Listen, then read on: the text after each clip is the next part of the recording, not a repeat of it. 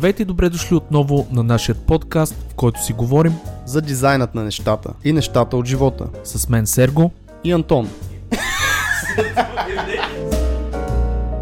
Стоп! Ще те помоля само за няколко секунди внимание. Ако намираш подкастът ни за полезен и интересен, искам да ти разкажа за три начина, които можеш много да ни помогнеш. Първият е да станеш съучастник, като ни подкрепиш в Patreon с една малка месечна сума. Това ни помага да развиваме подкаста, да мечтаем за напред и да инвестираме в бъдещето му. А ти пък ще получиш почетно място на сайта ни, достъп до затворената група в Facebook и месечни срещи с останалите. За повече информация как да станете наш съучастник, потърсете линка в описанието на епизода. Може да ни подкрепиш и като разкажеш на свои познати и приятели за подкаста. А също така лайкове, шерове и отзиви в подкаст платформите биха изпратили подкаста на едно ново ниво в играта. Окей, стига съм досаждал. Това е от мен. Благодаря много и приятно слушане.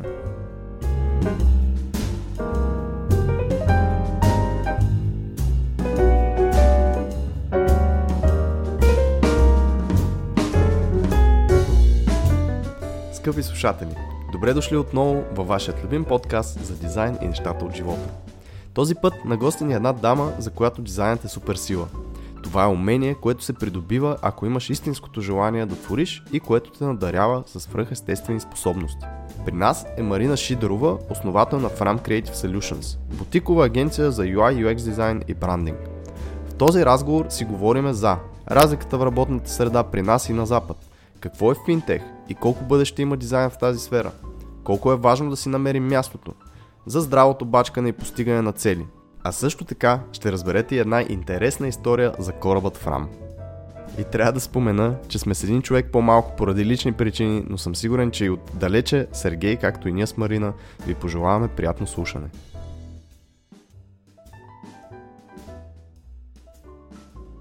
И записваме. Здравейте, драги слушатели, хора, готини и много готини хора.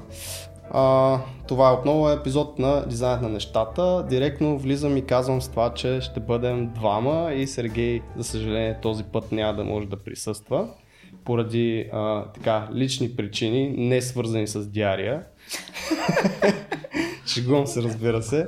А, искам да кажа здрасти на Марина. Тя е нашия гост днес и ще си говорим с нея за а, дигитални агенции, за дизайн като цяло, за нейното пътешествие в цялата тази сфера, така че мисля, че ще бъде интересен разговор. Та здрасти! Здравей, много ми е драго. Благодаря за честа и за поканата. Моля, моля. А, аз, както ти казах, всъщност наша слушателка, която работи при тебе, всъщност ни свърза и така ни подкани да се свържем с теб и да те поканим, да, да си поговорим малко за това нещо. Така че, поздрави! А, как се, как се представяш ти? Как, или как би искала ние да те представим? Хайде, по друг начин. Ами, така малко сложен въпрос. Да, съм дизайнер по професия, призвание, хоби а, и, и, и всичко на света. Просто mm. това е моето, моята същност. А, затова минала съм през всякакви видове титли, позиции и, и какви ли не кариерни стълбици, но истината е, че съм дизайнер по, по сърце и по, по професия. Добре, това е много хубаво представяне. Кога разбра за това, че си дизайнер по професия?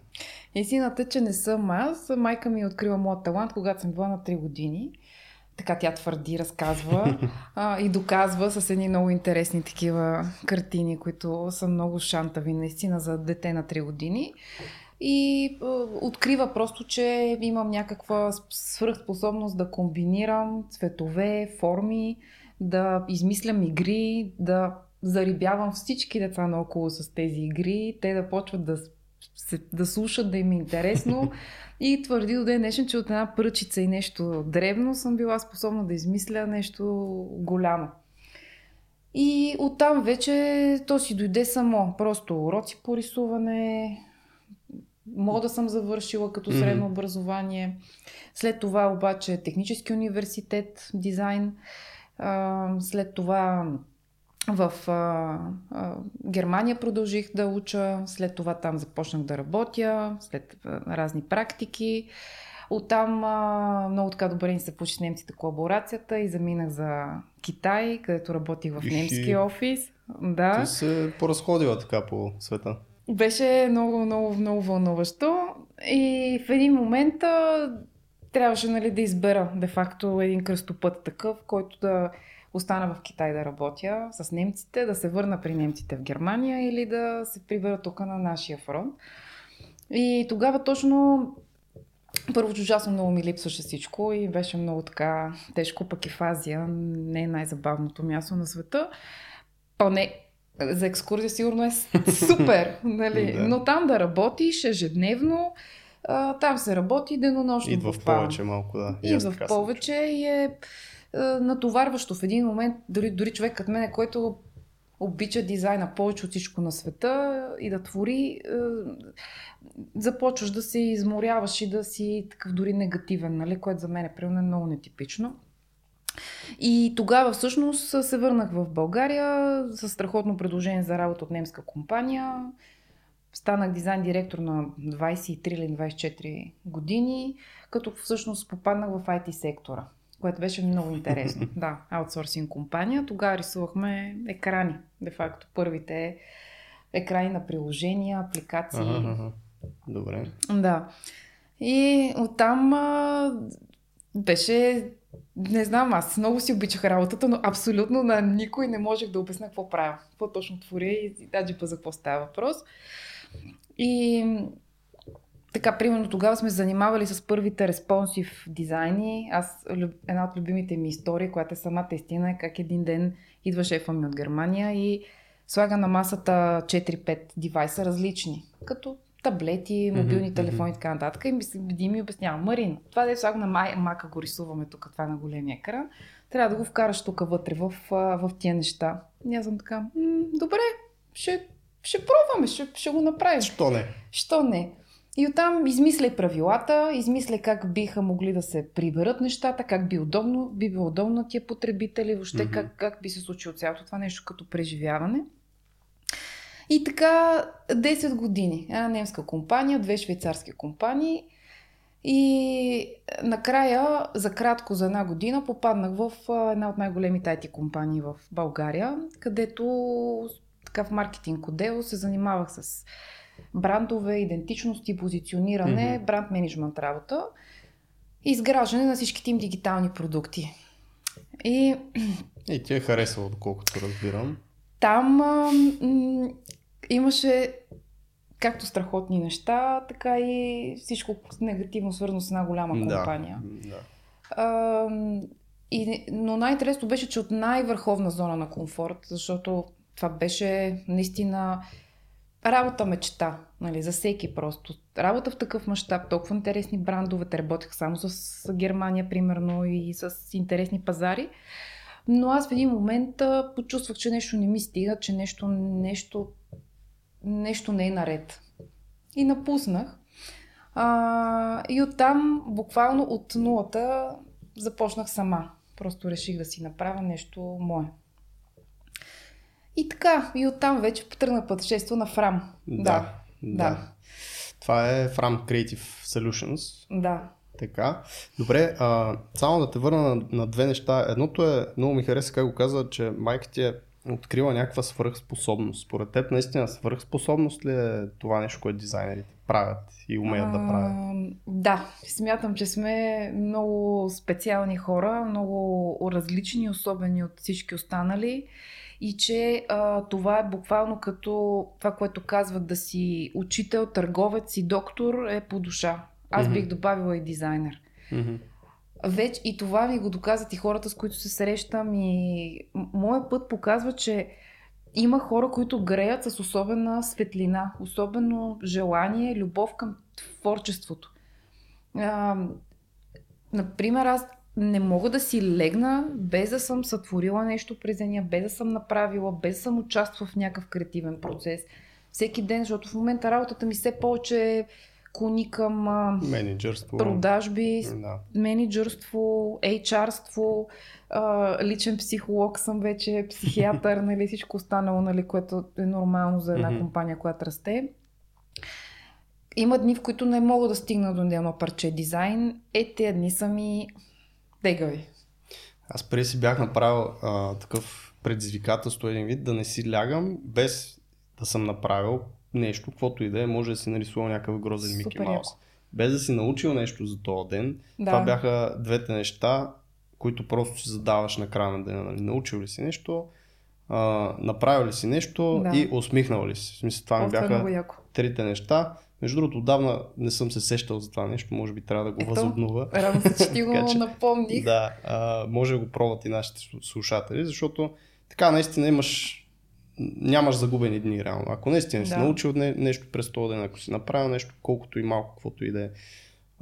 Бипъл, който избухна тук с NFT-тата, първия, който ги продаде там за, не си спомням вече, какво беше 70, 70 милиона, казва Никола близо.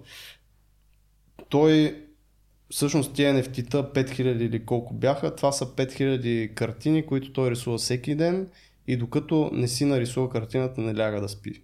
Това му е просто така е решил да се научи да рисува. Когато започнал да му се получава, е продължил с да. това нещо и просто всеки ден рисува. Ако няма никакво време, в 11 вечерта отива и почва да рисува 2 часа до 1-2 през нощта, да.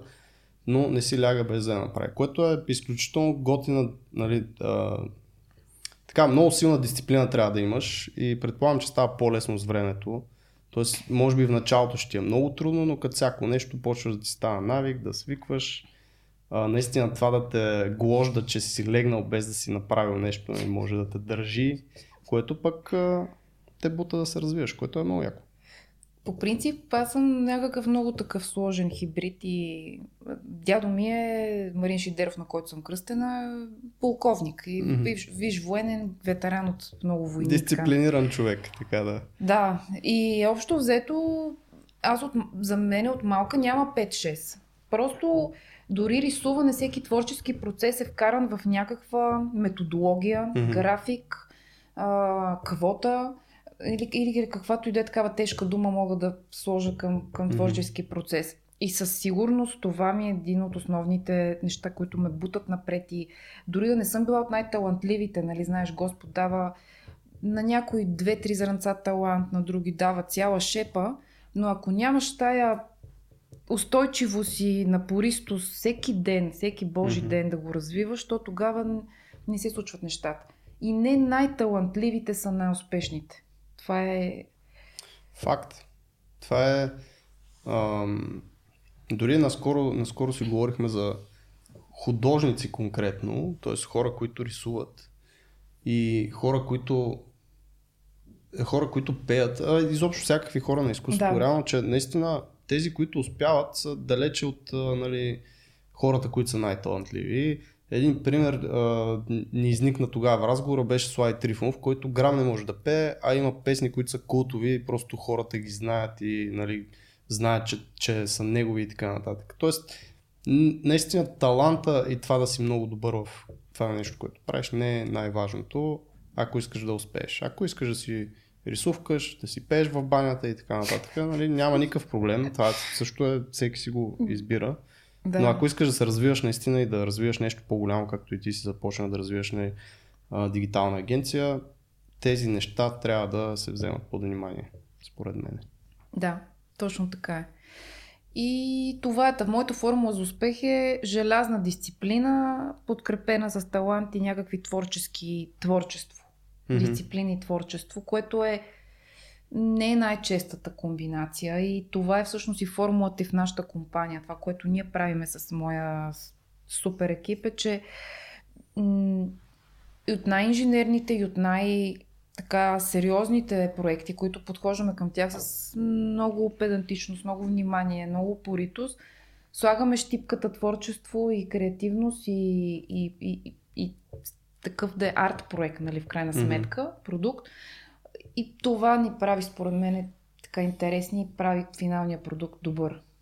Много е правилно, че, че според мен нали, казаш типката. Тоест не е това нещо, което да движи проекта, да е креативността и нали, арта и всичко друго, защото в реалния свят, особено аз видях, че си се позиционира много в финтех индустрията и изобщо в IT индустрията. Да. а, там други метрики и други неща са важни, но добавката, тази подправка, която слагаш отгоре, всъщност е ключовото нещо да те диференцира да. с нали, други компании или други фрилансери и други дизайнери като цяло. Това правим, да. А процесите, за които спомена, нали, че а, също не върват по принцип ръка за ръка в главите на много хора. Творчество и процес. Методология и творчество. И някакси да. а, не си отиват дори така, като ги изричам. Как си успяла да ги, създава ли си ги, а, гледала ли си ги, взимала, взимала ли си ги тия процеси от някъде? Сега първо аз наистина съм немски възпитаник и много от нещата съм научила от немци mm-hmm. и швейцарци. Тоест аз буквално 10 години съм била в матрицата, немска матрица.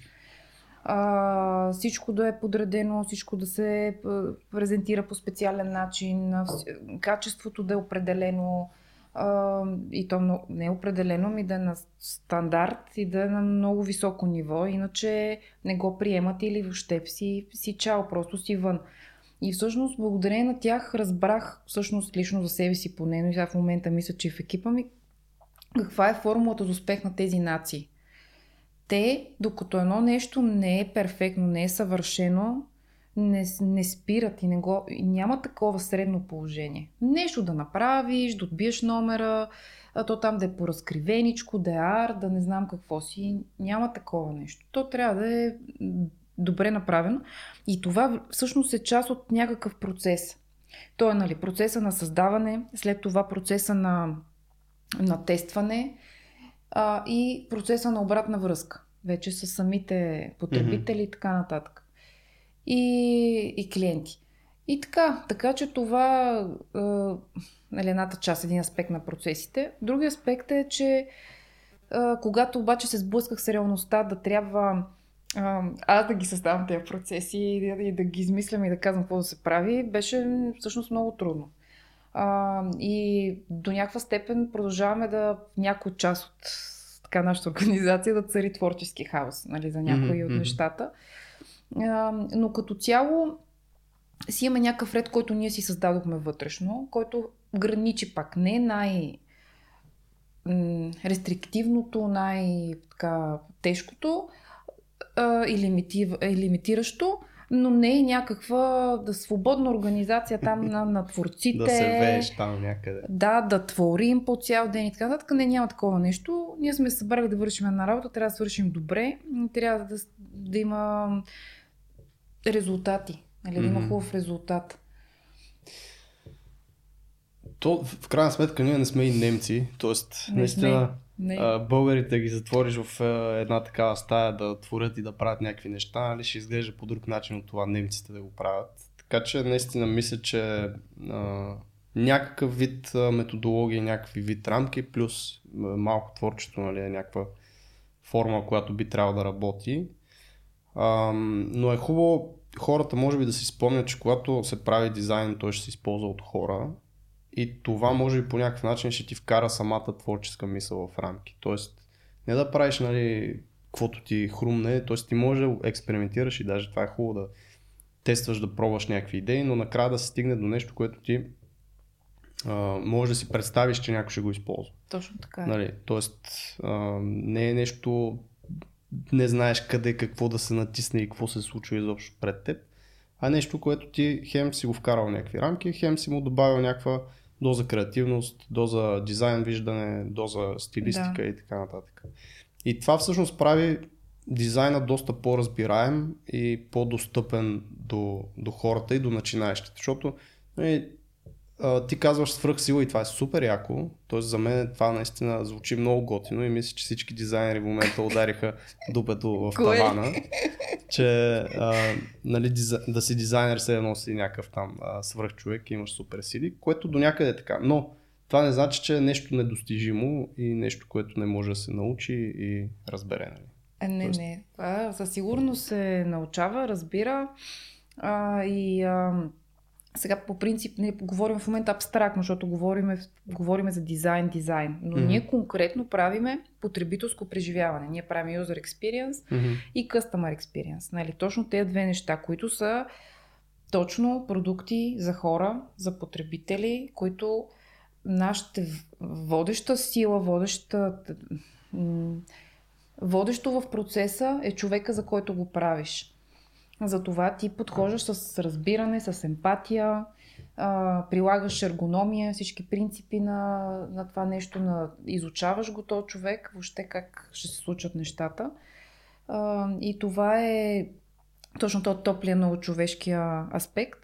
Относно научаването, м- със сигурност, както всяко едно друго нещо на света, това се учи. И се mm-hmm. с стъпки, с последователност, с а, упоритост и с правилна методология. Мисля, че най-важното е всъщност да попаднеш на правилната школа, правилния ментор, правилния човек и правилните проекти, за да можеш да постигнеш и бързо да навлезеш mm-hmm. и да. А, и така, даже при нас до голяма степен е нещо като, не знам, инкубатор за, така, да. за а, хора, които се учат и така. Какви хора пасват добре на вашата култура? Тоест, какви са хората в вашата компания? Колко сте, може би, да започнем от там? Добре, ами в момента сме общо а, така 12 човека core екип, с, а, стигаме до 15-16 си с така ком, комуникация с външни, да.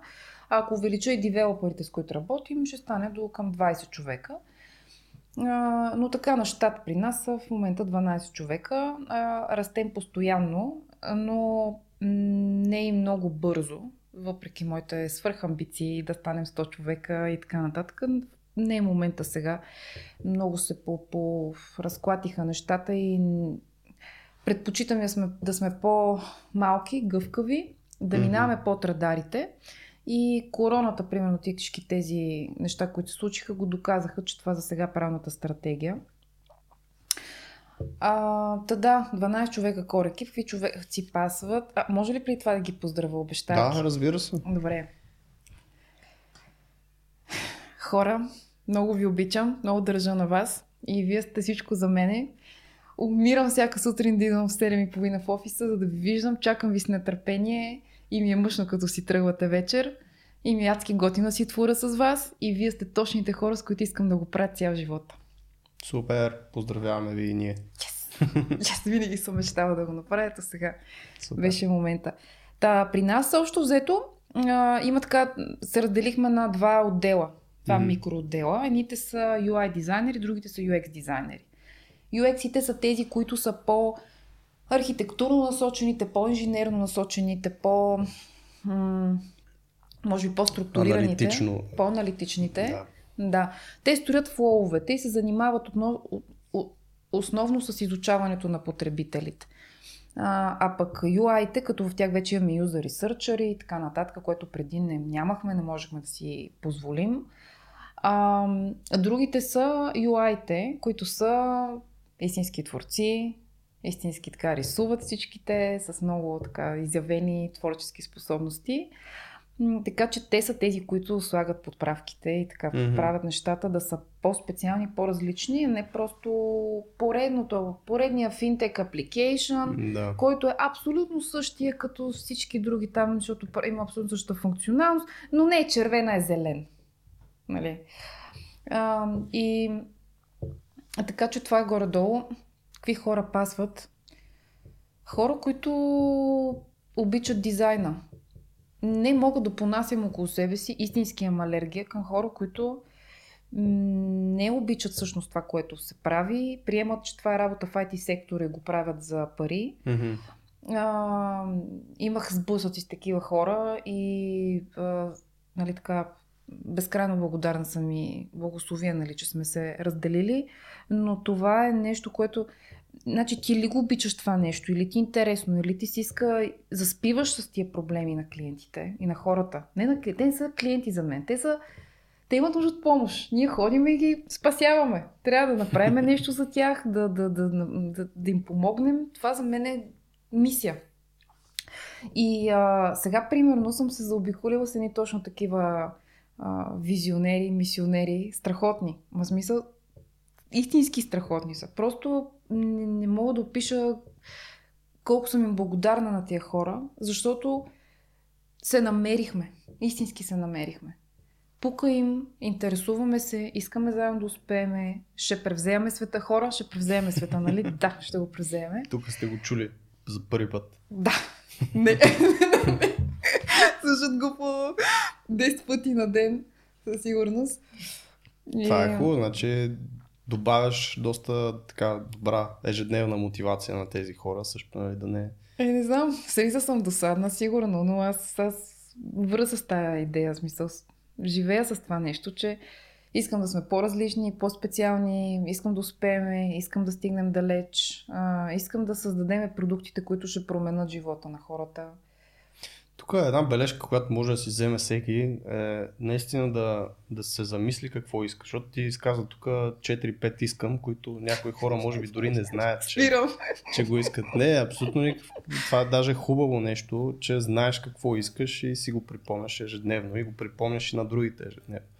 Защото много хора, нали, малко се клатят в една лодка, която ходи на някъде си, без те да имат никакъв контрол нали, върху това къде отиват. Да. А, този плавателен съд. И А Фрам име на кораб. така ли? Това ще трябва да те питам откъде идва. Да, точно, много на място и просто не мога да не го вметна. А, Фрам означава напред, Мгм. буквално от норвежки. И е име на един от най-известните кораби в историята на човечеството, с който а, Фритюф Нансен, сега обучително хора, Фритюф Нансен не е булевард в София, нали сега само улица.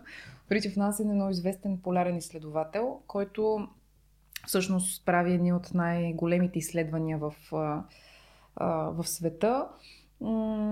Стигнал е всъщност с въпросния кораб, той го построява за, с, заедно с един много известен архитект за неговото време, вдъхновява се от една орехова черупка и а, понеже мечтата му е била да стигне до а, Северния полюс, Мгм. и да докаже, че всъщност той е океан и че там се случват някакви определени неща.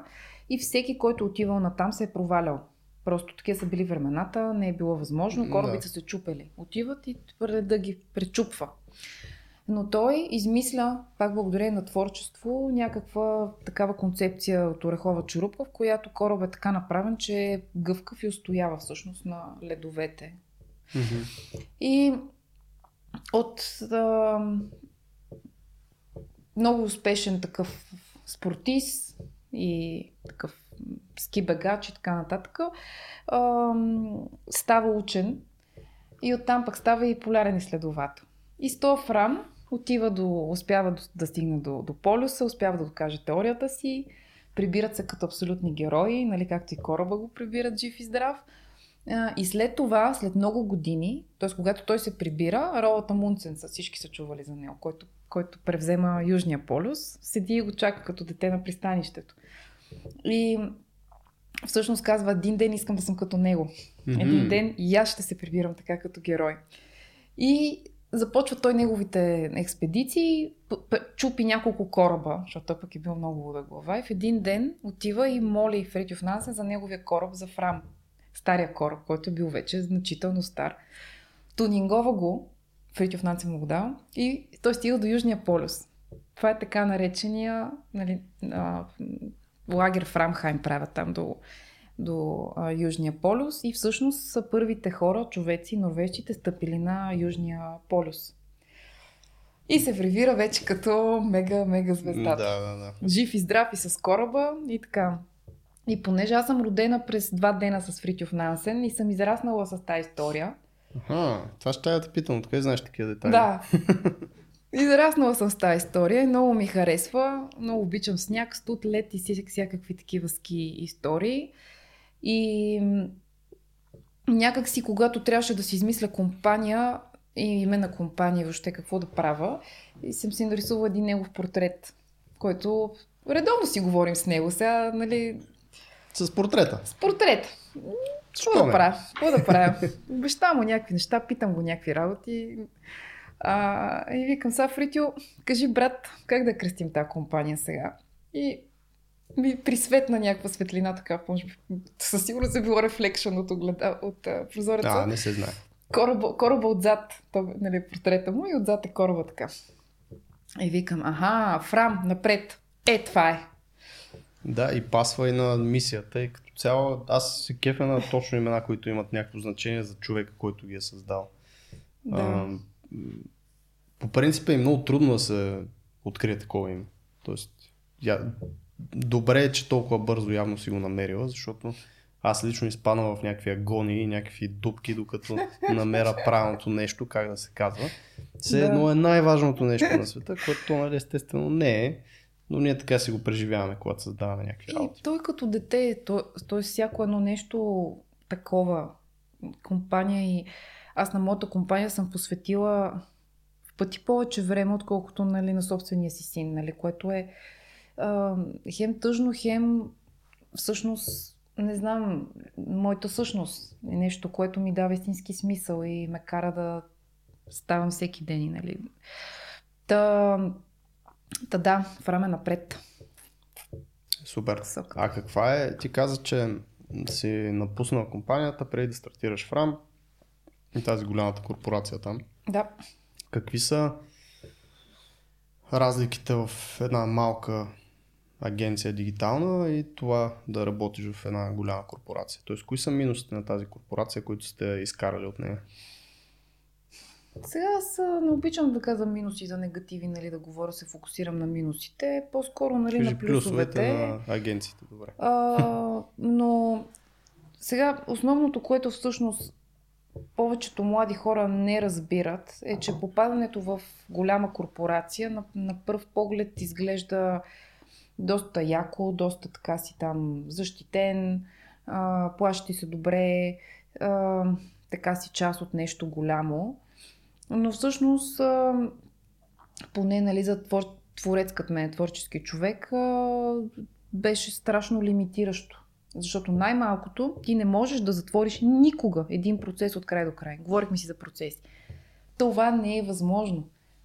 Защото ти си просто едно много малко запчато колело от цялата организация и от въобще цяло, цялата тази тежка машина. И това е нейната сила. Защото тя е като танк. И, но има хора, които, поне, не знам, мисля, че творците са такива хора, които или поне мен това най-много ме пали, да видя цялото, да го видя завършено, да го почна от листа хартия и да го, и да го видя, хората да го използват и, и да може да се затвори целият процес. И маркетинга да видя, и девелопмента да видя, и, и, и, и нали, всеки един аспект. Докато в една голяма корпорация, не, те имаш лимитирани задължения, правиш това, правиш това и така нататък. Много процеси, много, а, много тежка бумащина. Тоест, най-много ми тежи комуникацията. Ей, бях се побъркала от това. А, както в момента с лекота се разбираме с екипа, с клиентите, а, на а, един на едно здравей сме като разстояние а, или на там на един телефонен разговор, въобще да движиш нещата, то в една корпорация всичко просто са някак... Не, не се Пишеш случва. имейл и след три дена ти връщат отговор. Да, примерно. И това е нормално. Да, има го това нещо. Наистина ти имаш много а, така малко парченца от цялото нещо и си отговаряш само за него, което пък е плюс. В смисъл, нали, хора и хора в една голяма корпорация, ако си човек, който искаш да ти е малко по-спокойно, там е по-спокойно заради това, че ти си имаш, ти знаеш точно какво трябва да направиш, правиш си само него, действаш си го и Да. от тази гледна точка имаш спокойствието, че като дойде понеделника, ще ти се каже какво точно трябва да правиш и до петъка ти си знаеш. Докато ако имаш наблюдение върху целия процес, ако трябва да водиш комуникация с клиентите, да движиш маркетинга или по някакъв начин да вкараш нали, обратна връзка за всички тези неща и да има повече, много повече мислене. Много повече. Аз това, не знам, не го разбират а, много хора, че голямата компания усъкътява. Всъщност това е, че ам, ти там не можеш да, ви, не можеш да виждаш всичко, не можеш да, да добиеш представа за всичко, което се случва и, за, и да станеш по-добър, всъщност да развиеш свръхспособности. Защото в момента, али, примерно при нас, всеки носи отговорност, всеки носи а, така за това, което е направил. А, всеки ам, е съпричастен, истински съпричастен към, към проекта, към клиента, към, към всичко и също към своите колеги, защото работата на всеки един от нас е много пряко свързана и зависима от... Докато в една компания голяма просто... Аз, теб, теб тогава сигурно бях хиляда човека. А, нещо се прави и ти тотално вече губиш дирията. Ти го изпращаш на следващите отдели, на следващите хора. Да, един... и забравяш. И забравяш. И идва следващото нещо просто. Да, и един ден виждаш от някъде нещо, което си правил и кажеш, това не е това, което трябваше да бъде. Смисъл, не. Не е моето това. Защото го хващат програмисти след това и го усъкатяват. Шегувам се, програмисти обичаме. И аз обичам програмистите. Да. Ам... Много даже. Доколкото разбирам, вие си имате в екипа някаква обща цел, нещо, което ви движи, кефите се на проектите, казано, че сте по-тясно свързани, защото реално наистина работата на единия зависи от работата на другия, комуникира се, да. не е предполаган процес, в който UX-а дава флоувете, UI-а го почва и UX-а вече нали, не се занимава, по-скоро и то участва в това нещо. А, как си намирате клиентите така, че да са хем интересни, хем предполагам, че трябва да се изхранвате по някакъв начин. Тоест, да. не знам дали си ги подбирате и дали отказвате клиенти или сте се позиционирали просто по някакъв начин на пазара, така че да ви търсят правилните клиенти. Как е ситуацията? Сега, истината е, че а, в началото беше много трудно. Тоест, особено когато аз стартирах сам сама, а, не е имало парче работа, което аз да откажа, каквото и да е. И то точно от а, а, е, последния от последните швейцарци, за които работех, ме наричаше Ерпсли, Ерпсин принцеси, нали, което е принцесата и граховото зърно. Нали. Тоест от една нали, буквално принцеса, дето само дава нали, направление кой какво да прави в, в един голям екип, то а, в, в един момент запретнах ръкавите и трябваше всичко, разбирате ли, PowerPoint презентации, Word бланки, лендинг страници, редизайн на, на сайтове, работа с Photoshop, не знам, нево, невъобразими неща. Мисъл, които тогава просто е трябвало е, да трябваше. Да. Ни, никакво качество на клиенти не съм гонила по никакъв начин.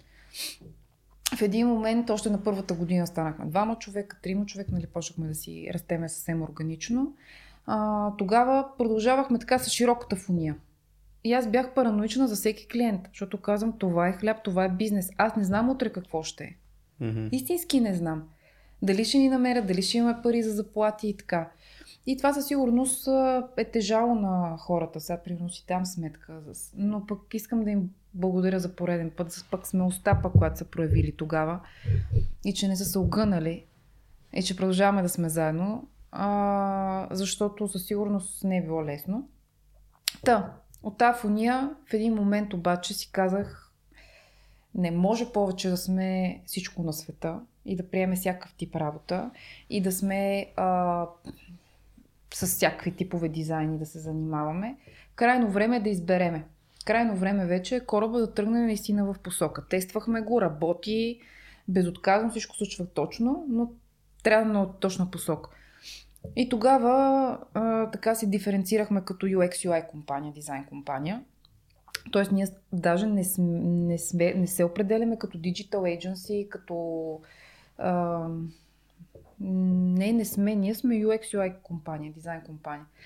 И тогава казахме, търсим само такива проекти, а, създаваме такива портфолио проекти, за да ги промотираме и да намерим подобни клиенти. А, и също започваме да си избираме индустриите. Тоест, хващаме една-две индустрии. На теб ти е направо впечатление финтека. Това не е случайно. Това е плод на много усилия и на много копане в една посока. А именно, да се научиме да разбереме тази индустрия, да влезем в обувките, да намерим точните хора, да паднем сто пъти и да си справиме и да може да се да сме точни, да сме фокусирани. А как стигнахте до тази индустрия? Кажи с две думи какво е финтек, защото може би доста хора. Финтек са финансови, финансовата сфера или създаване на финансови приложения. Това са банкиране, форекс, трейдинг. Да, значи в началото. Заеми. Ся... Да, в началото беше една голяма разлика между крипто и такъв, да, traditional fintech, mm-hmm. нали, което се направят да. банките и сериозните компании. А, а, сега в момента нещата са доста смесени, защото а, блокчейна вече не е мръсно нещо mm. и така. Ми всеки гледа по някакъв начин да си го а, м, така допне, да го синови. А, иначе, а, пък и, а, а, а пък самите традиционални компании от страх и от това също, че се смениха там и директиви PSD2 и така нататък, те па станаха много отворени и много почнаха да иновират, почнаха да работят с стартъпи. Мгм. Просто нещата станаха много така там... По-динамични, Много по-интересни. динамични, много интересни станаха. И, а защо финтек? Защото аз а, съм от семейство на предприемачи по, пред, през поколение. Моите прадеди са големи, така, много известни предприемачи и а, аз обичам числа. Тоест от малко две неща. Значи рисувам и съм касичката на къщата. Тоест ако някой му трябва пари, нещо, закъсал е каквото е такова, аз, съм- аз съм човека. Просто от малка имам тази, не знам, интересна Влечене е. към финанси, по Да. някаква форма. Да, економика и финанси са ми страст. Аз примерно в момента книгите, които чета са изцяло за економика, за а, нови економически модели, за това ми е, не знам, безкрайно така, готино. Какво мислиш за биткоин? А, не съм фен на криптовалутите. А, и причината е, че м- всъщност това, те казват, че това е свободата, не всички, които имат такъв тип уолети, а всъщност това за мен е точно вкарването, всъщност кеш е свободата. Нали? И, Мгм. и един, в един момент всеки ще се усети, защото сега, примерно по Скандинавието и навсякъде и така нататък, всичко е вкарано в нали, дигитални портфели, в диги, нали, всякакви и всъщност има пълна проследяемост и така, то, той си има доста голям контрол. А, докато а, не знам, все още боравенето според мен е с, с кеш е, не знам, носи свобода. Те постоянно в а, едни от най-големите аргументи срещу биткоин, или поне от а, началото му, и срещу криптовалути като Monero, които нали, крият а, собствениците на walletите и така нататък, е, че са в а, криминалния сектор много проявени, но Да. всъщност а, т.е.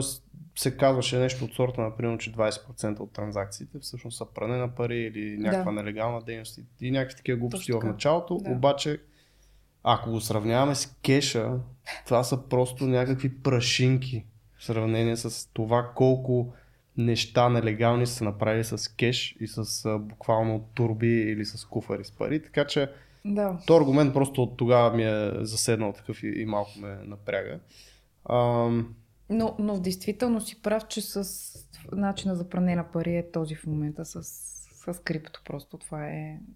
Ама не, аз точно това казвам, че не е само крипто. Реално кеша все още си го много повече от, от това се използва. Така че винаги ще има нали, черните актьори, които ще се опитват по някакъв начин да а, използват новата технология да си правят нелегалните работи. Това е от едно време до сега винаги е било. Да. Не мисля, че това ще се промени. Но да, интересно ми беше просто, понеже си в тази индустрия и според мен а, нали, криптопроектите в момента са сигурно най-доходоносни или най-много се ам, така правят. Тоест предполагам, че и до вас са Ами, стигали криптопроекти. Много, много такива сме. Много такива са ни минали през ръцете, но в момента работиме с а, някои от монополистите в, точно в финтек, а, в традиционния. И за тях разработваме точно по-инновативни приложения, по-нови. Подобряваме всичките им процеси на аутентификация и онбординг, примерно на мърчанти, какво ли не, защото те работят по правилата, работят с регулации които са тежки, скучни, дълги и много деморализиращи за потребителите. Точно те там има нужда от, от хубав user experience. Защото ти само за един такъв визуален autentification ти късат нервите. Ти имаш поне 20 стъпки, в които имаш буквално обър... като затворник. Обърни се напред, обърни се настрани, обърни се настрани, усмихни се, сравнение с лична карта и накрая, след като минеш през цялата тази болка, а, то ти казва, ами съжалявам, селфито не пасва, не прилича на това от личната карта. И на тебе ти идва да се застеляш.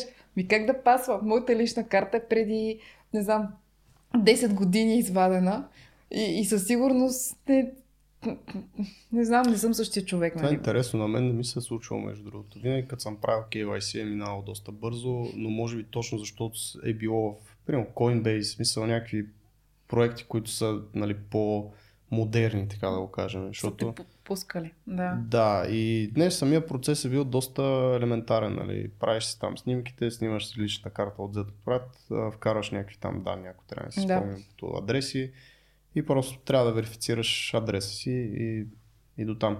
Но имам преди, че това понеже е Coinbase, който е м, сигурно най-използваната борса, която е регулирана, Да. т.е. тя е щатска борса, която е доста тежко регулирана и тя, но са и направили user experience толкова добър а, и толкова лесен за използване от новаците в, в крипто и хора, които нямат халхабер от трейдинг, че тя стана една от топ платформите. И ме навява на мисълта това, че те реално за- заради това процеса им на KYC е бил Мгм. толкова нали, добре направен и не толкова тежък.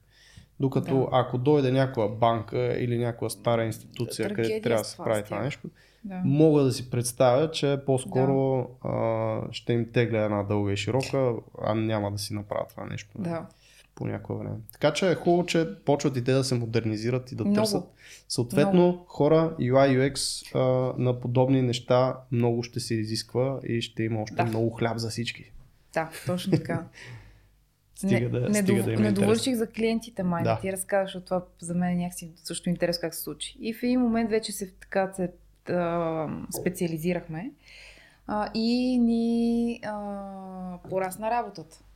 Тоест, започнаха да ни препоръчват хората, започнаха от уста на уста да върви добрата приказка, че вършим. Има там едни хора, да вършат една добра работа за едни добри пари и че има смисъл в това Мгм. нещо. И оттам вече, но благодарение на моята постоянна напористо за срещи, Мгм. бизнес контакти и така нататък, което ми идва може би от тази нали, предприемаческата, не знам, нишка. И започнахме да подписваме договори с много големи компании.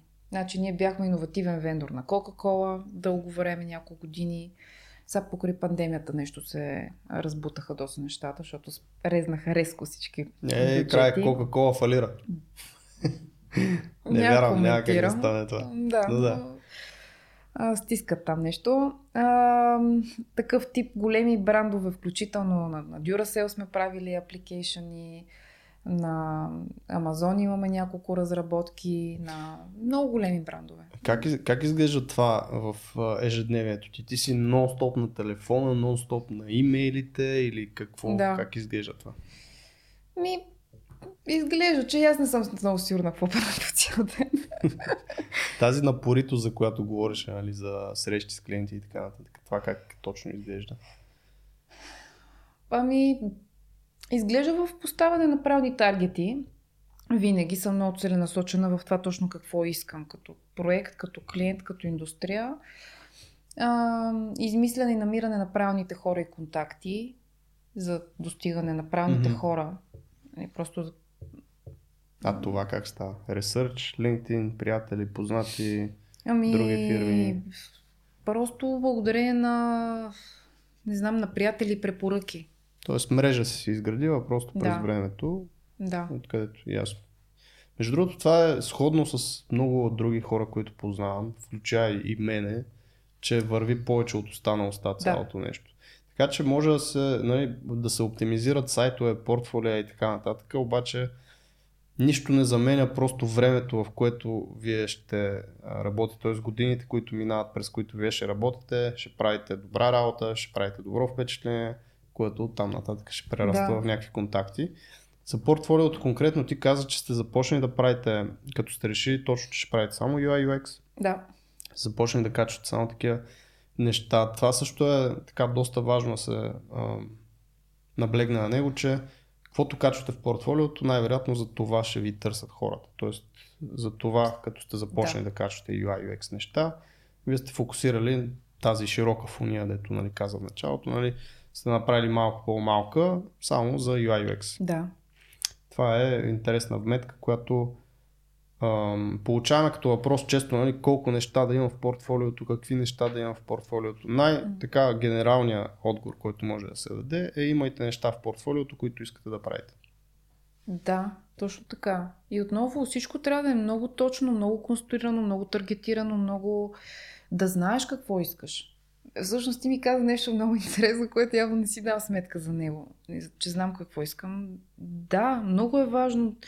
От всичко на света най-важно да знаеш какво искаш. Тоест да, и да намериш начин да го постигнеш. Изясниш ли си го, т.е. знаеш, че отиваш кораба в рам, нали, ще ходи там да превзема еди каква си земята, ами еди къде си. Тоест, това е пътя. Тоест, и пътя е усеян с тези тези спирки, с тези тези трудности, с тези тези планини.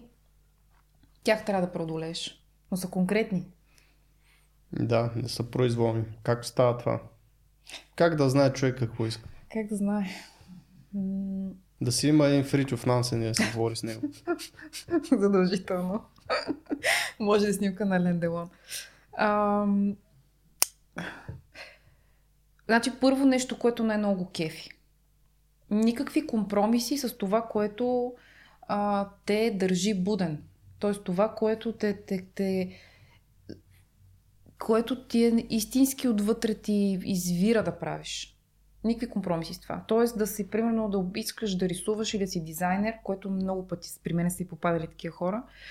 А, отиваш на regular job, а всъщност искаш да нормална работа в някаква логистика или някъде си там HR компания, а всъщност искаш да а, рисуваш, искаш да твориш, искаш да правиш нещо.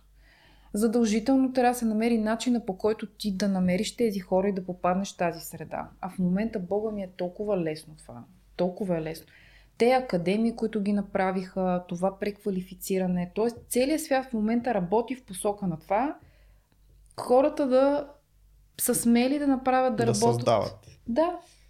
Имаше, да, някаква статистика, че там до няколко десетки години огромен процент, нещо над 70-80% от хората ще бъдат всъщност едно индивидуални предприемачи. Тоест ти под някаква форма дори да работиш за някакъв колектив или компания, ти ще бъдеш един вид контрактор, който ще си бъде и собствен бизнес, собствен бранд, собствена марка, да. защото имаш социалните мрежи и някаква така статистика. Тоест от индустриалните времена, нали, което беше 10 000 човека влизат в една фабрика и всеки седи на място и просто бута да. там един кашон с шоколади, примерно, цял ден. Да. Вече нали, всеки отива просто света на там, че всеки ще се занимава с нещо, което малко или много иска да се занимава и да бъде индивидуалист в това нещо.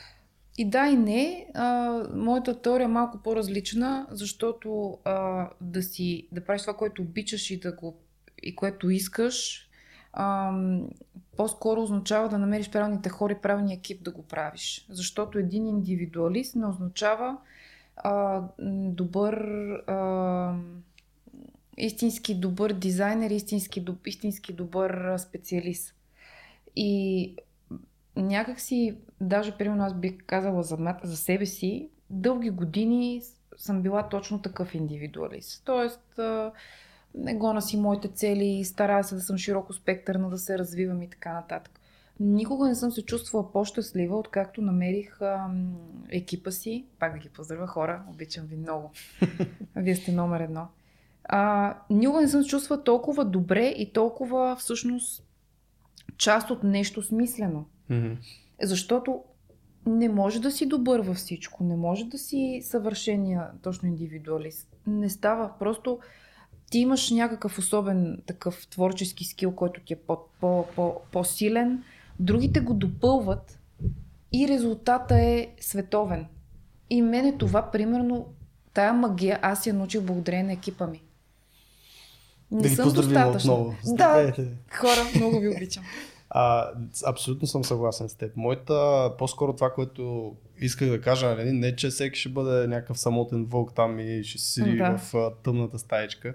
Пак ще бъдат такива колективи, пак ще бъдат сформирани някакви групи, но всеки някакси ще набляга а, на това да, да си показва своята индивидуалност, тая така да го кажа. И да той, нали, поколението тук с тия NFT-та и глупости, си купуват някакви криви животни. Там май, точно май.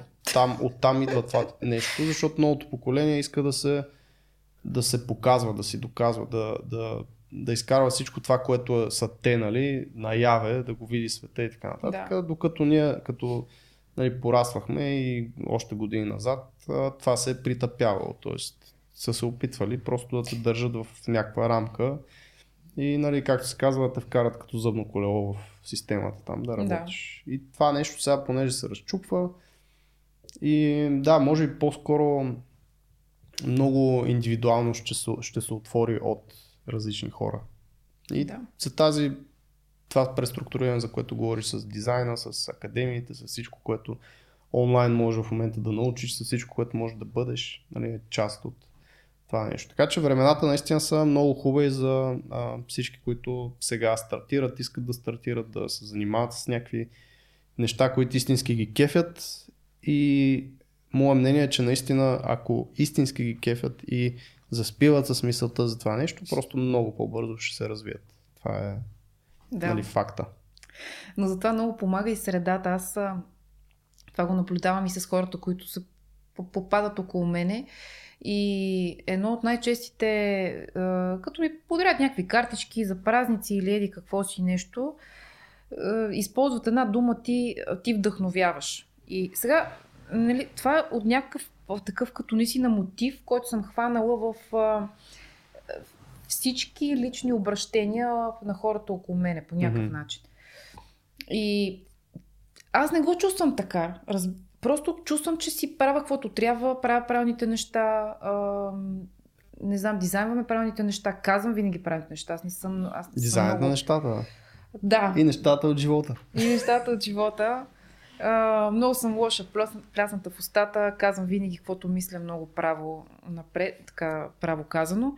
Но идеята каква, каква беше? Да попаднеш при някой, който да те вдъхновява, който да ти mm-hmm. помогне ти сам така да си най-вдъхновения и най-така мотивирания и най-запаления. Не е лесно, не, не е много нормално. Не е лесно. А, по принцип, да, това е супер, ако намериш подобна среда, но м- това да разчиташ пък на някой да те вдъхновява, нали, все едно да чакаш някаква муза да. от някъде, да, пък е, е, да. идва си с своите да. си проблеми. Да, да, така е, да. Но абсолютно съм съгласен, че ако попаднете в готина среда, просто старта и скока и всичко ще ви е да. тотално на друго ниво, нали? От това да се опитваш сам да го правиш. Аз пак ще похваля моя екип, обаче ние се палим един от друг. Mm. Ние се като, като факове, т.е. ти дори имаме сутрин един чекин, нали, в който всеки идва, влиза, каза с какво настроение, а, какво му се е случило, така започваме. И... Чакай, чакай, чакай. Тоест, какво влизате в вратата и по номер на, на там, по номера или както е, нали, всеки си казва, аз се чувствам еди как си, като... Аз си кажа, че психиатър, нещо като психоаналитик съм станал. Не, е, значи събираме се да пием кафе. Мисля mm-hmm, и да okay, събираме се да. на една голяма маса. Така. А, изчакваме се всички да дойдат. Той, защото идват всеки по различно мя... време mm-hmm. се така дотътря, нали, съответно. А, сядаме и имаме традиция на този чекин въпросния, в който в началото беше като наказание за всички. Тоест да кажеш, включително не съм спал, не се чувствам добре. сънувах еди Сънувах нещо, сънувах кофти филм, не ме закачите днеска, не съм, не съм във форма. Ага. А, или обратното, много съм надъхан, еди какво си днеска, с нощи направих това, гледах еди къв си филм. И всъщност ти по този начин усещаш какво е настроението на всеки един. А, тези, които не са добре, съответно, съобразяваше с това нещо. Обратно до те, които пък, тези, които светят, нали, са, са по-запалени, пък, а, нали, с тях пък по друг начин. А, и тъ, друго исках да кажа, че дори тези, които в началото и началото на деня са казали, че нещо не е вред и че не са в добро настроение, ги гледам как през деня всъщност това се променя. И а всъщност това е, аз се засмях в началото, но реално това е гениално, защото когато си с кофти настроение и дойдеш на работа, ти си крив пред целия ден. Първо, че те гледат къв, къв си крив, второ на тебе ти е мега криво. А когато го кажеш в началото и си изкажеш причината, веднага ти олеква. Тоест малко или много, дори само да го изкажеш това нещо, ще ти оправи малко да не си чак такъв кривляк през И целия е ден. много яко. В началото беше като наказание, изобщо не протичаха добре. Сега каже, «М, добре съм, нали, следващия. А, а сега, а, сега такъв етап. Просто всеки споделя някакви супер смешни неща, нали, включително някакви интимни. Смеем се.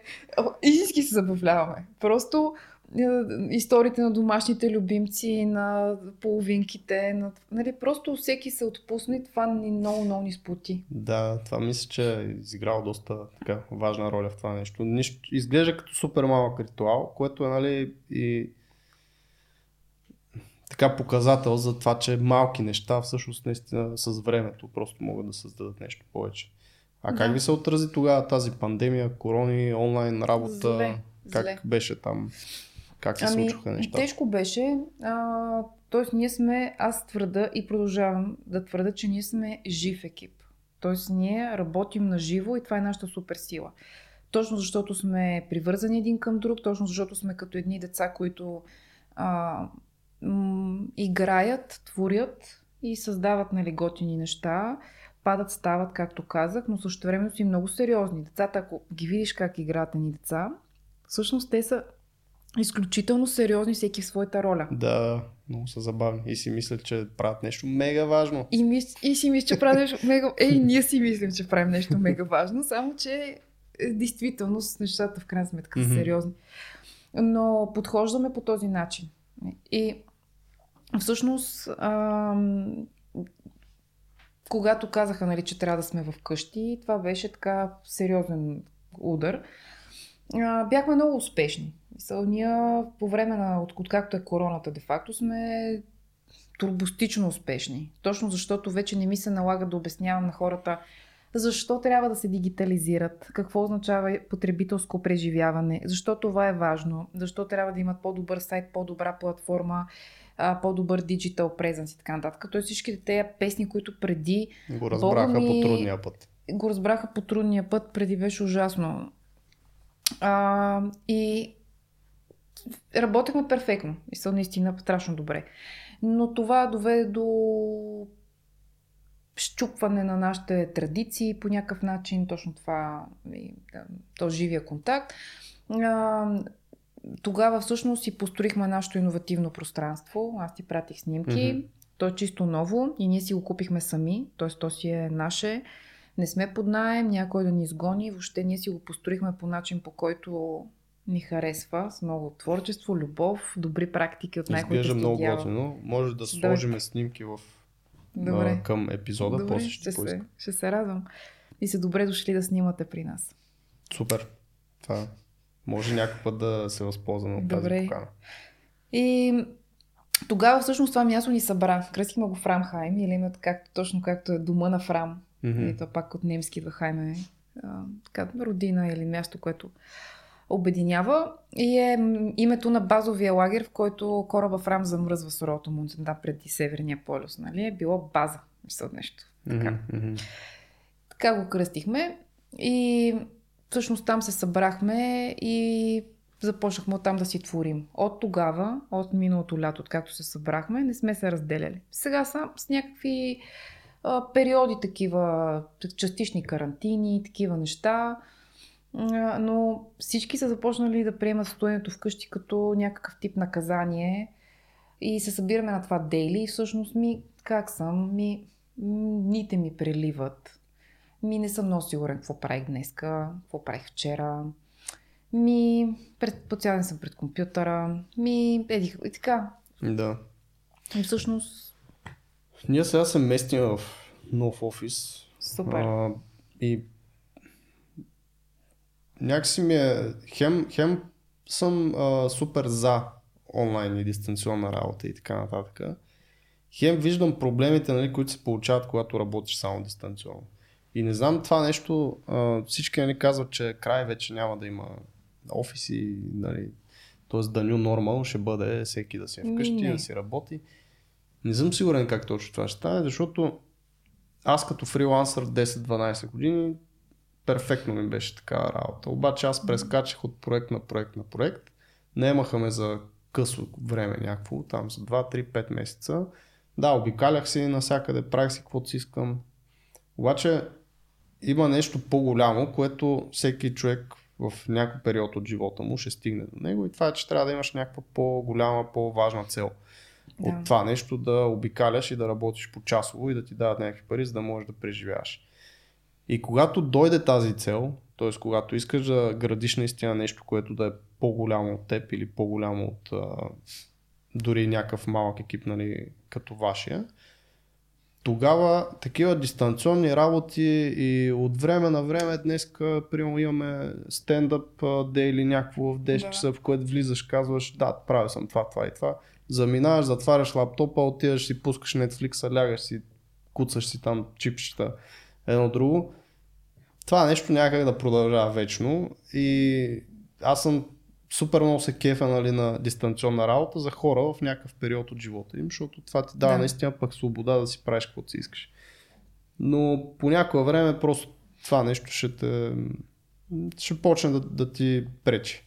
Ми ти го каза по уникален начин, аз не бих могла да го формулирам по-добре всъщност. Ние с моя екип сме се събрали да правим нещо голямо. Голямо. Ние искаме да стигнем далеч. И всъщност няма вече човек около мене, т.е. те отпадат. И съм им безкрайно благодарна пак на тези хора, че нали, сме, така, сме се разделили. Тези, които са с нас, искат да правят голямото нещо. И искат да стигнем далеч. И са истински уверени в това. И не признават граници, не признават а, а, трудности и са мега. И това Хора, без мега седми-осми път, може би, хора. Обичам ви. Някой да, да, да преброи после Марина колко пъти е се обърнал към екипа си, да. Ще сложим един брояч да се знае. А, и това нещо без живия контакт, според мен, наистина няма много как да се случи. Не става, не става. Ти просто губиш връзката далеч от очите, далеч от сърцето. Аз това е някаква много супер клишето. Я, това на български за първ път го чувам. Някой има ами... ли Използват ли го това в България? Това е много, то е, е много архаично, но е толкова Защото точно. аз го знам out of sight, out of mind, нали? Така ли? За това ли става дума или? Да. Далече от очите? Да. да. да. Интересно. И... Стана и смешно, защото се замислях за това, което каза далече от очите, далече от сърцето. Всъщност, а, една книга слушах за relationships, става дума за романтични relationships, т.е. двойки, където се казва точно това. Когато мъжът излезне от къщата да. и отиде на работа и отиде да добива нали, парите и там каквото ще прави през целия ден, за него жената е точно това. А, извън очите, нали, извън сърцето. Да. Защото той си върши неговата работа и така нататък. При жените не е така. И те очакват ти докато си навънка и по цял ден работиш и правиш някакви работи, ти постоянно в случая, нали, в днешната ера, да пишеш на Фейсбук, да отговаряш и така нататък, а ти умът ти е просто на друго място. Тоест на мъжете така има устроен ума. Това е от тази книга, не го казвам аз, да не ме линчувате после. Не се сещам книгата, как се каже. Но на мъжете просто умът е устроен така, че когато си извън домашното ложе, така да се каже, а, ти си с някаква цел там и мозъкът ти е насочен на там, нали? а не се връщаш и не мислиш толкова много за да. а, семейство. Докато жената нали, очаква друго. Просто това като го казва ми изникне. Ами, какво да ти кажа? Аз не смея да много да приказвам тук, защото аз пък съм нали, от другата страна. Аз съм от един, единия процент предприемачи, жени. Mm-hmm. И особено в IT сектора. Аз съм една на 100. Тоест няма... Да. И при мене също е много сбъркано. Тоест, а... за мен е наказание, ако нещо ми се обажда да ме карат да се прибирам или да ми кажа, че има вечеря или че нещо такова, защото аз си имам работа, смисъл, не мога да си оставя нещата, ние трябва да успяваме, нали, а, да се прибирам вкъщи и да вечерям. е, така че нещата там при мен са много, много а растат ли тия проценти? Бъркани. Според мен почват да растат процентите. За... Да, слава богу, растат. А, в тая връзка, нали, аз съм много далеч от всякакви такива всякакви емансипации, всякакви те феминистките. Много секти са това, да. да. Те просто, това е много сбъркано. Ти да се отделиш от а, мъжете, да си направиш собствен клуб и да кажеш всъщност как а, а, се отделяш отделно и че ти си отделен тип предприемач, нали видиш ли? Защото... Защото си жена, пък търсиш равноправие. Малко а, е. Супер сбъркано Странно е. и ме вбесява, не участвам по никакъв повод в никакви такива формати. Разцепват се да ме канат. М, Просто е нещо страшно. А, но не, не, не мога това. Не, не става. Значи, аз работя с мъжете, меря се с тях. А, има неща, които те ме учат и които са много по-добри, обаче има неща, които аз съм в пъти по-добра. Нали? Мгм. Като се почне с това, че нямам его, примерно, това, което е тяхното, нали, да... Да, мъжкото. Тестостерона да излиза мъжкото, да. Еми аз нямам такова. Аз си казвам, хора, не знам това как се прави, моля, помогнете ми, мога да се разрева, нали? Смисъл ми не, ми не ми пречи. Смисъл, Е, че аз мога, знаеш колко пъти съм ревал на бизнес срещи. Е. не, а, това е много готино и наистина за мен е правилно наистина да не се разделят по този начин хората. В смисъл, жена, мъж, след като създава нещо, прави нещо, това е бута, това е дърпа, защо трябва да се класифицира като нещо. точно така. А, не знам. И по тази тема просто така доста съм се интересувал. Да. И книги има Red Pill, Blue Pill, има една така теория.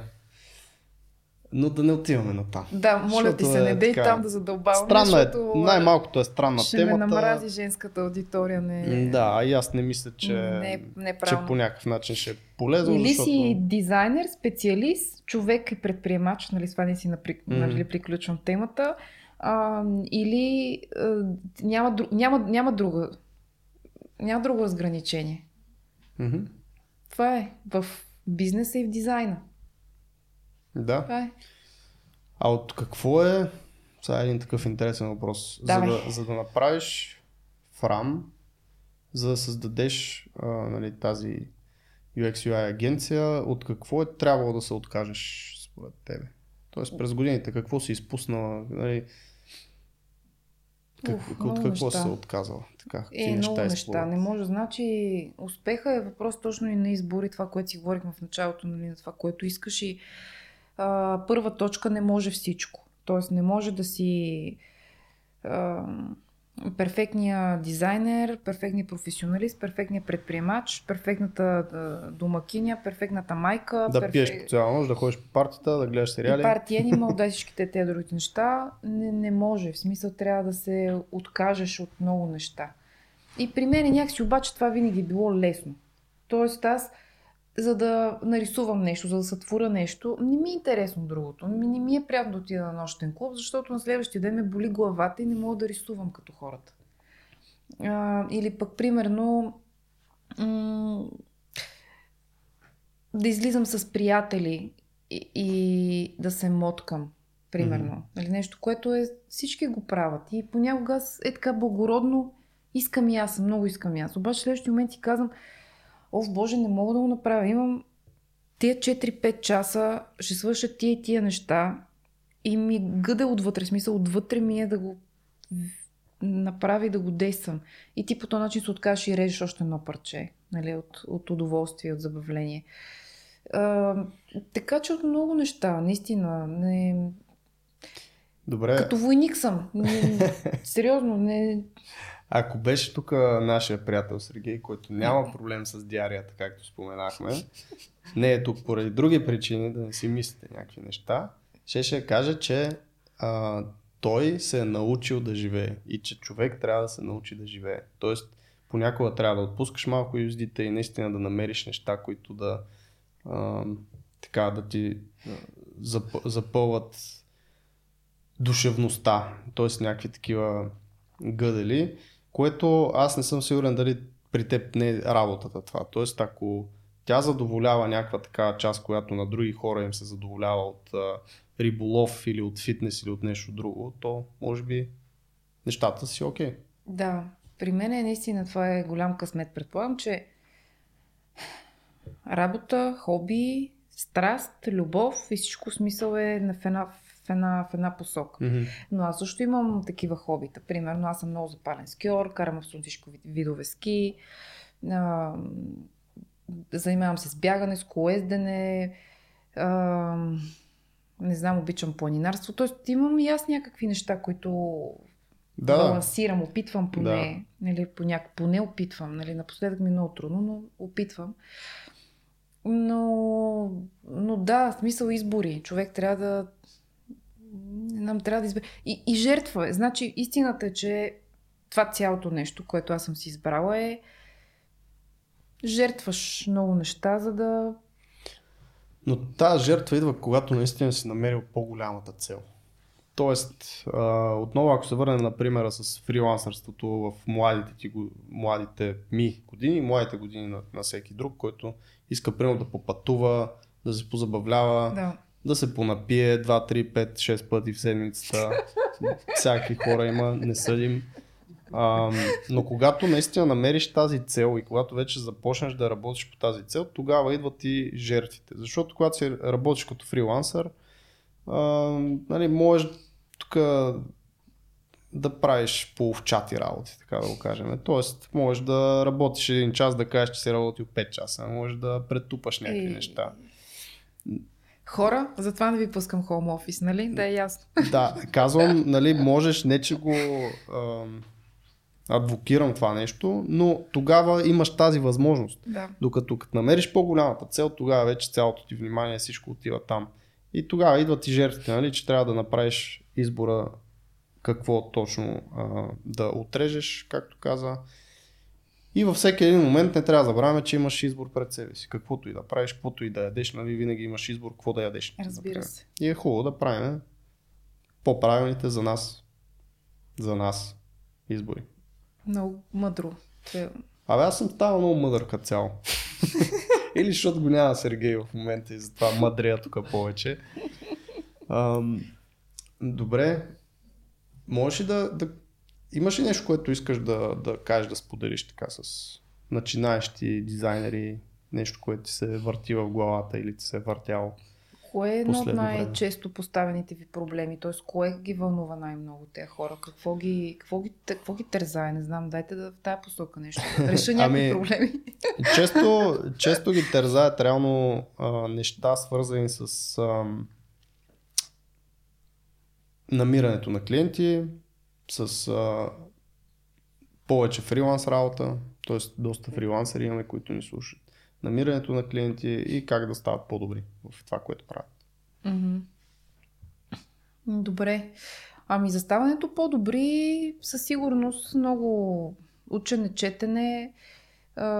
Аз съм, може би наистина пак казвам малко отскул, но за мен е важно човек да има школа, да има някакво качествено образование, което м- със сигурност не е достатъчно с една изкарана академия в софтуни там или телерик или каквото и да е, със сигурност.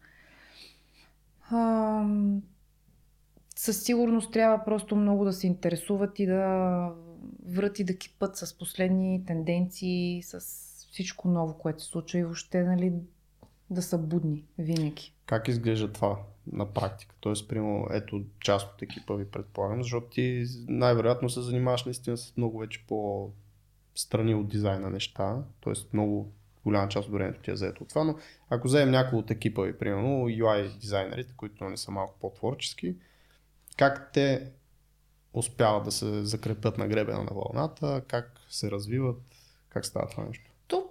По принцип в момента е доста лесно, защото ам, така от всякъде има информация, ти достатъчно се съскребнеш за няколко подходящи блога, страници и така нататък, за да си четеш и да се информира за добрите неща.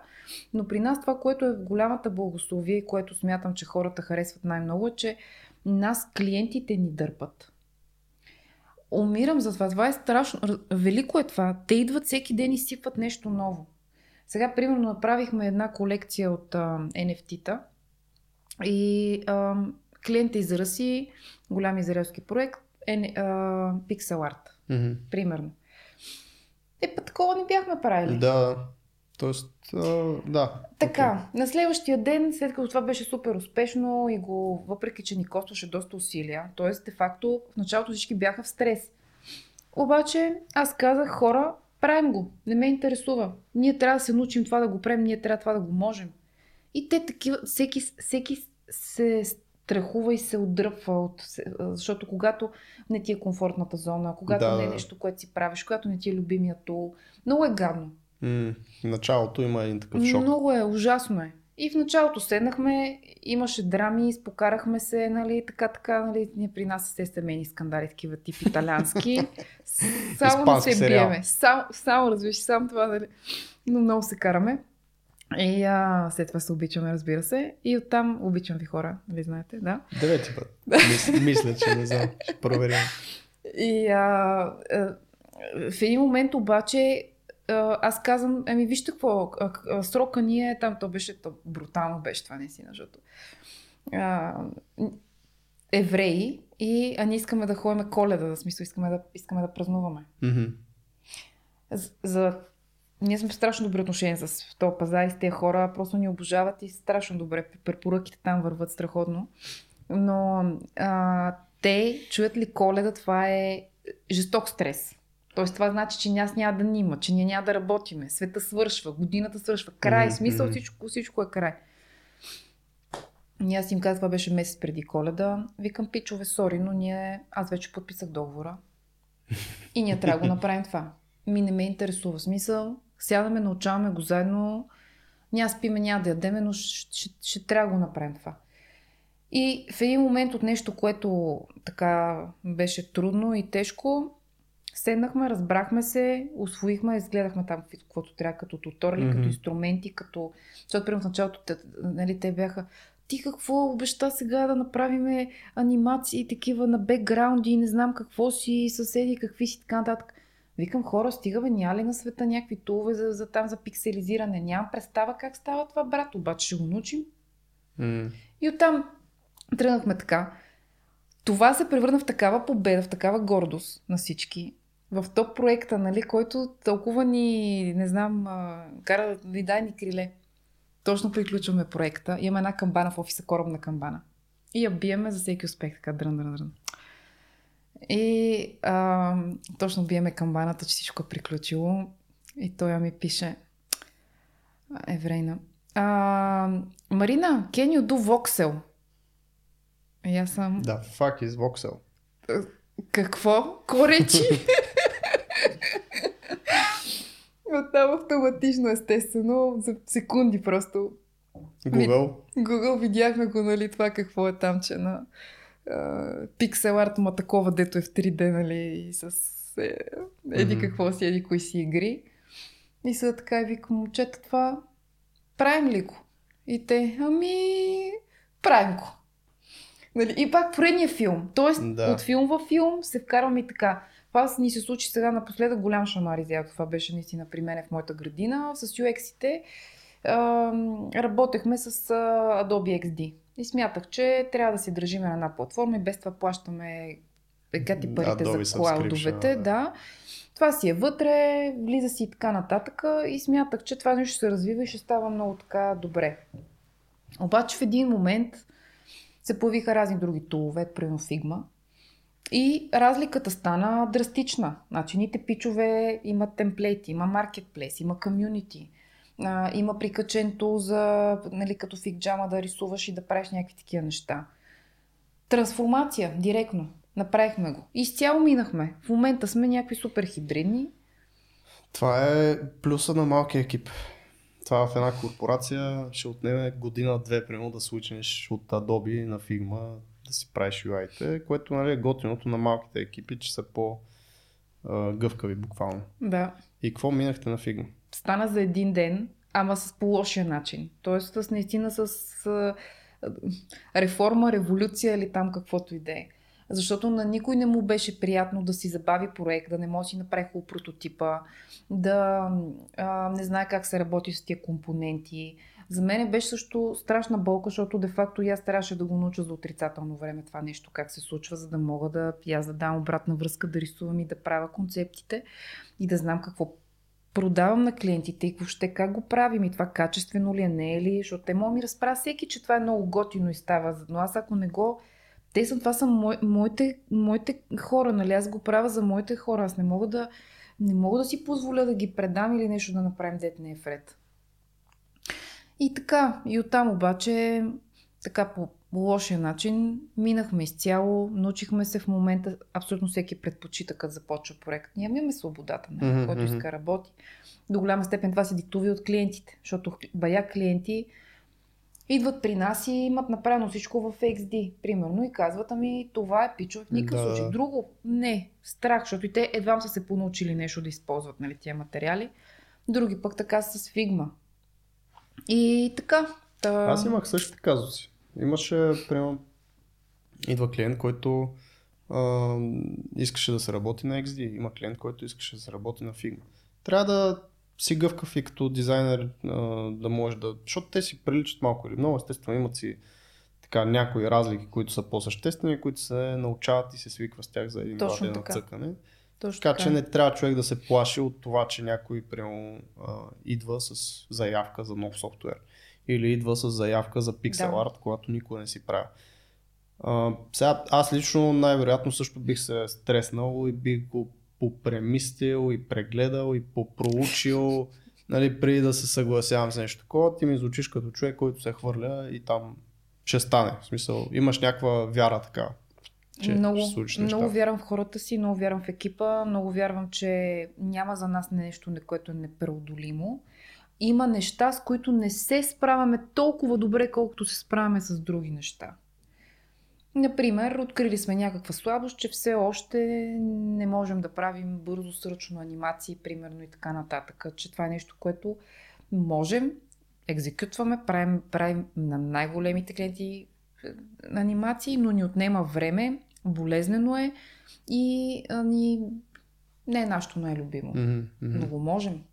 Нали, Което Да, и другото нещо, наистина, тук е добър поинт, че ти не е нужно да си най-добрия в нещото, за да го правиш. Дори понякога криво-ляво нещата стават. Пример, имаме, работиме с една дизайнерка в Румъния part-time, която ни прави разни визии за там Instagram, за Facebook Да. и така нататък.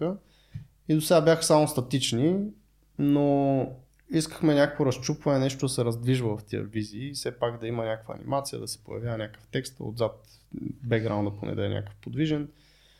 И тя не е най-добрата в After Effects. Тоест, нея не е това първоначалната така страст или нещо, в което тя е добра. Обаче криво-ляво прави някаква визия. Тази криво-ляво визия а, си върши ролята като динамична визия в Instagram, а не някаква статична картинка. да. Така че не винаги, не си мислете, че трябва да сте вау най-големия в а, някакъв motion дизайн, за да го предложите като някакъв пакет към вебсайта, примерно на вашия клиент. Точно така. Пък и това е точно предизвикателството, да предизвикаш себе си да се научиш. Първата няма да се получи, и втората няма да се получи, и третата ще е зле. Обаче на четвъртата вече ще пречупиш и ще обърнеш мача. Да, като видите, че 20-та не става, тогава вече може да се откажете наистина и да решите, че това не е за вас. Така да, Да. го кажем, да, да сложим чертата на 20-та, примерно. Добре. Добре, а, някакви финални думи? Финално. Добре. А, Михай ще се обърна към тези хора тогава.